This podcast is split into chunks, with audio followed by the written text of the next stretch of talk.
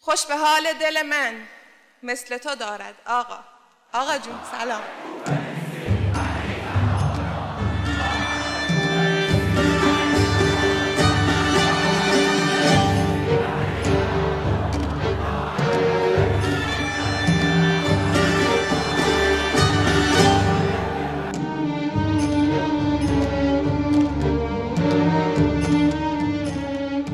نسل امروز، آنان که انقلاب را ندیدند، صدای تیراندازی امروز را خوب بشنوند.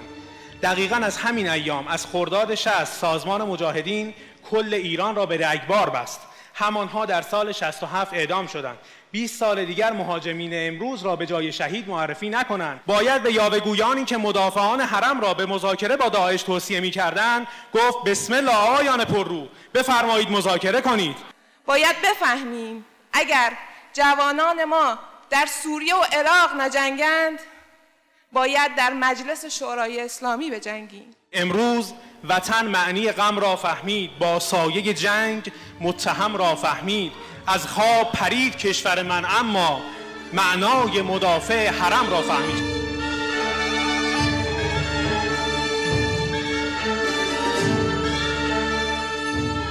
این جانب علیرضا الزیادی، دانشجوی عراقی مقطع دکتری تاریخ ایران در دانشگاه تهران، به نمایندگی از دانشجویان بین المللی دانشگاه‌های ایران، به خصوص دانشجویان عراقی، سلام گرم و ارادت خاص خود را تقدیم حضرت عالی می نمایم. من شما را خیلی دوست دارم.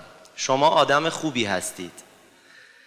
من همیشه دوست داشتم یک شهید گمنام شوم و سرباز شما باشم و اگر نشد یک فوتبالیست با اخلاق مثل مهدی طارمی باشم.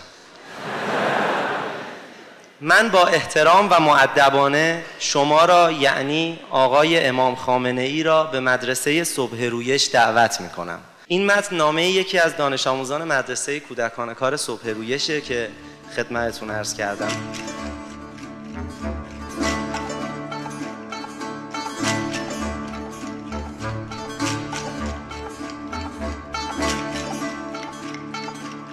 جهاد در این جبهه نیازمند حضور اجتماعی، سیاسی و فرهنگی زنان انقلابی است و در اینجاست که پس ذهن جریان ارزشی و انقلابی ما هیچ لزومی برای حضور زنان در جامعه نیست. گویی در این زمینه جامعه ارزشی ما را خوابی غفلت‌گونه فرا گرفته است.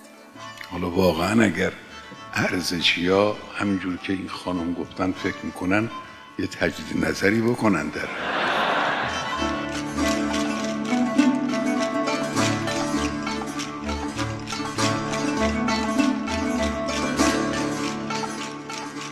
قوه قضاییه به عنوان اهرم عدالت جمهوری اسلامی باید قاطعانه با مفسدین اقتصادی برخورد نماید. حال اینکه این مفسد می‌خواهد برادر فلان مسئول باشد یا فرزند مسئولی دیگر.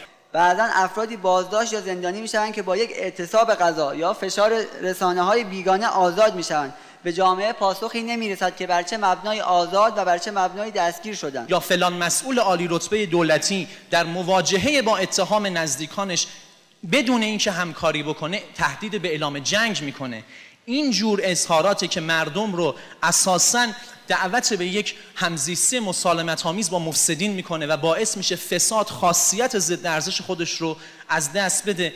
مسئولین در لابلای قراردادهای محرمانه خود چنان بر سر فرهنگ و آموزش این کشور معامله کردند که صدایش تا هفت آسمان نیز بلند شده است و شاید حضرت عالی اگر ورود نکرده بودید قضیه همچنان مسکوت بود. پس از این همه انتقاد از سند موهوم 20 و آسیب‌های روشن آن، رئیس مجلس در اولین واکنش خود میگوید سند اشکال شکلی ندارد. الحق و الانصاف چنین واکنشی واژه نظارت را از مفهوم تهی می‌کند.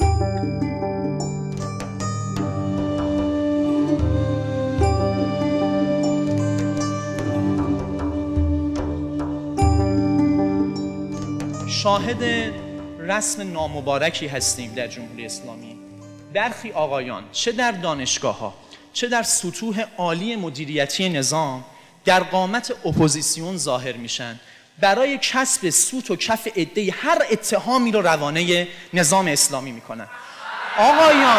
آقایان اینجا جمهوری اسلامی است، اینجا زادگاه انقلاب خمینی است. این چه بدعت ناپسندی است که بر کرسی‌های نظام تکیه بزنیم به نحوی صحبت بکنیم که روی هر چه ضد انقلاب سفید بکنیم. گلایه‌ای که آخر کار کردید گلایه این حقیرم هست، قبول دارم. حال این کده‌ای همچون که در راکتورهای هسته‌ای سیمان ریختند، اکنون در صددن تا داخل موشک‌هایمان را نیز سیمان بگیرند. واقعا جای سوال است که این افراد اگر از احمدی روشنها خجالت نمی‌کشند، پاسخ تهرانی مقدم‌ها را چه خواهند داد؟ اگر دیر شود و بانوان انقلابی به جایگاه‌های مهم تصمیم‌سازی در سطح کلان جامعه نرسند، فردا کسانی برای دختران و زنان و آینده کشورمان تصمیم خواهند گرفت که دیدگاه‌های ضد خانواده و فمینیستی بر ذهنشان حاکم است و به زودی همانها تبدیل به الگوی زن موفق در عرصه سیاسی و اجتماعی می‌شوند.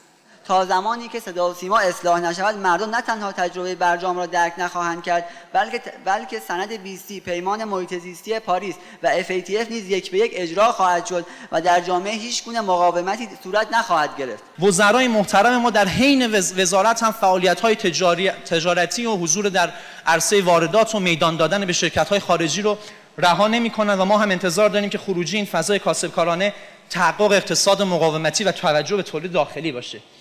بعضی از برادرها کاغذهایی رو دست گرفتن، مقصودشون اینه که من بخونم اون کاغذها رو، ولی من نمیبینم. خدا نکنه. خیلی ممنون. به هر حال بدونید که من نمیتونم.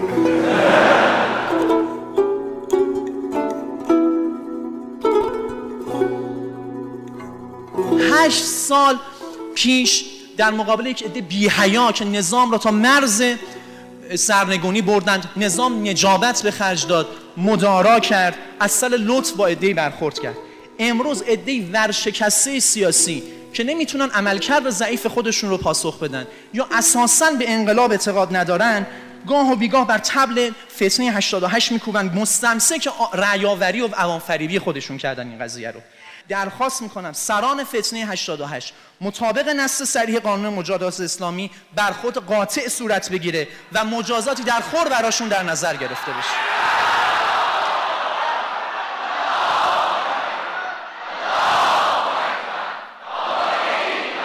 دولت محترم را به رسیدگی فوری به مسائل اصلی مردم، به ویژه معیشت ایشان، توصیه و دعوت میکنیم و ایشان را از صرف وقت ملت به مسائل حاشیه‌ای همچون تسویه حساب‌های سیاسی بعد انتخاباتی و آواز ربنا و بسیاری حواشی بیفایده پرهیز می‌دهیم که سرانجام یوم الحسابی هم در پیش روی همه ما هست.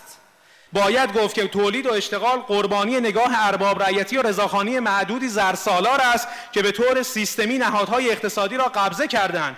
در نگاه اینان سرمایه سالاران و رانت‌خواران با معوقات ده هزار میلیاردی عزیز شمرده میشوند. متفرعنانه به شعور فرماندار شهرستان محروم توهین میکنند، میکروفون از دست خبرنگار میگیرند، مزدور خطابش میکنند، دانشجویان منتقد را فرقانی خطاب می‌کنند، اما نجومی بگیر حرامخوار را ذخیره انقلاب معرفی می‌کنند. همکنون آقا جان این گازی که ما رایگان به ترکیه ارسال می‌کنیم به هر دلیلی که هست، ضعف دیپلماسی، انرژی، کرسن و هر دلیل داره، آقایون مردم رو اینقدر حساب نمی‌کنن بیان پاسخ بدن سرمایه ملی مملکت کجا داره میره. مسئولین دانشگاه بیش از اندازه قدرت دارند تا رفتار کنند و احساس می‌شود ضابطه‌ای در این دانشگاه وجود ندارد. آقا جان، انگار دانشگاه آزاد از 7 دولت آزاد است. آقازاده ها و جریانات سیاسی خاص هنوز هم به عنوان میراث پدری به این دانشگاه نگاه می کنند.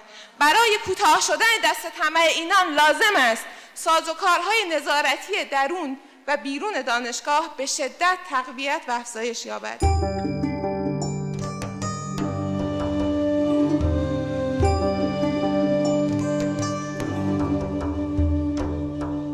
ای فرمانده جهادی ها، از بغضت در حوزه آسیب های اجتماعی شنیدیم و گفتیم ما نباشیم که مقتدایمان از تقافل دستگاه های مسئول خود را ملامت کند، ما نباشیم و ببینیم که دغدغه رهبرمان در دالان های بی سر و ته کارگروه های کارشناسی و بالادستی و آفتابه و لگن هفت دست آنقدر پیچ میخورد تا پیچیده شود. ما بیدی نیستیم که با این باتا بلرزیم، ما همچنان خواهیم ایستاد. صراحتاً اعلام می‌داریم تا تمامی مسئولین بدانند که اگر جایی پایشان بلغزد یا روحیه انقلابیگری را کنار بگذارند، ما فرزندان خمینی کبیر و پیروان امام خامنه‌ای لحظه‌ای آرام نخواهیم گرفت و تا پای جان بر سر آرمان‌های انقلاب خواهیم ایستاد. آنچه که گفته شد بسیار متین و بسیار قوی و بسیار سنجیده بود. من واقعاً لذت بردم. ممکنه برخی از مطالبی که در برخی از فرمایشات سخنران‌ها بود ممکنه من قبول نداشته باشم، این هست، لکن اتقان مطلب و استحکام مطلب و رسایی ذهنی که اینها رو، این مطالب رو تنظیم کرده، اینو که نمیشه منکر شد. فقط حماسه 57 کافی نیست، قلوب تک تک ما انقلاب میخواد.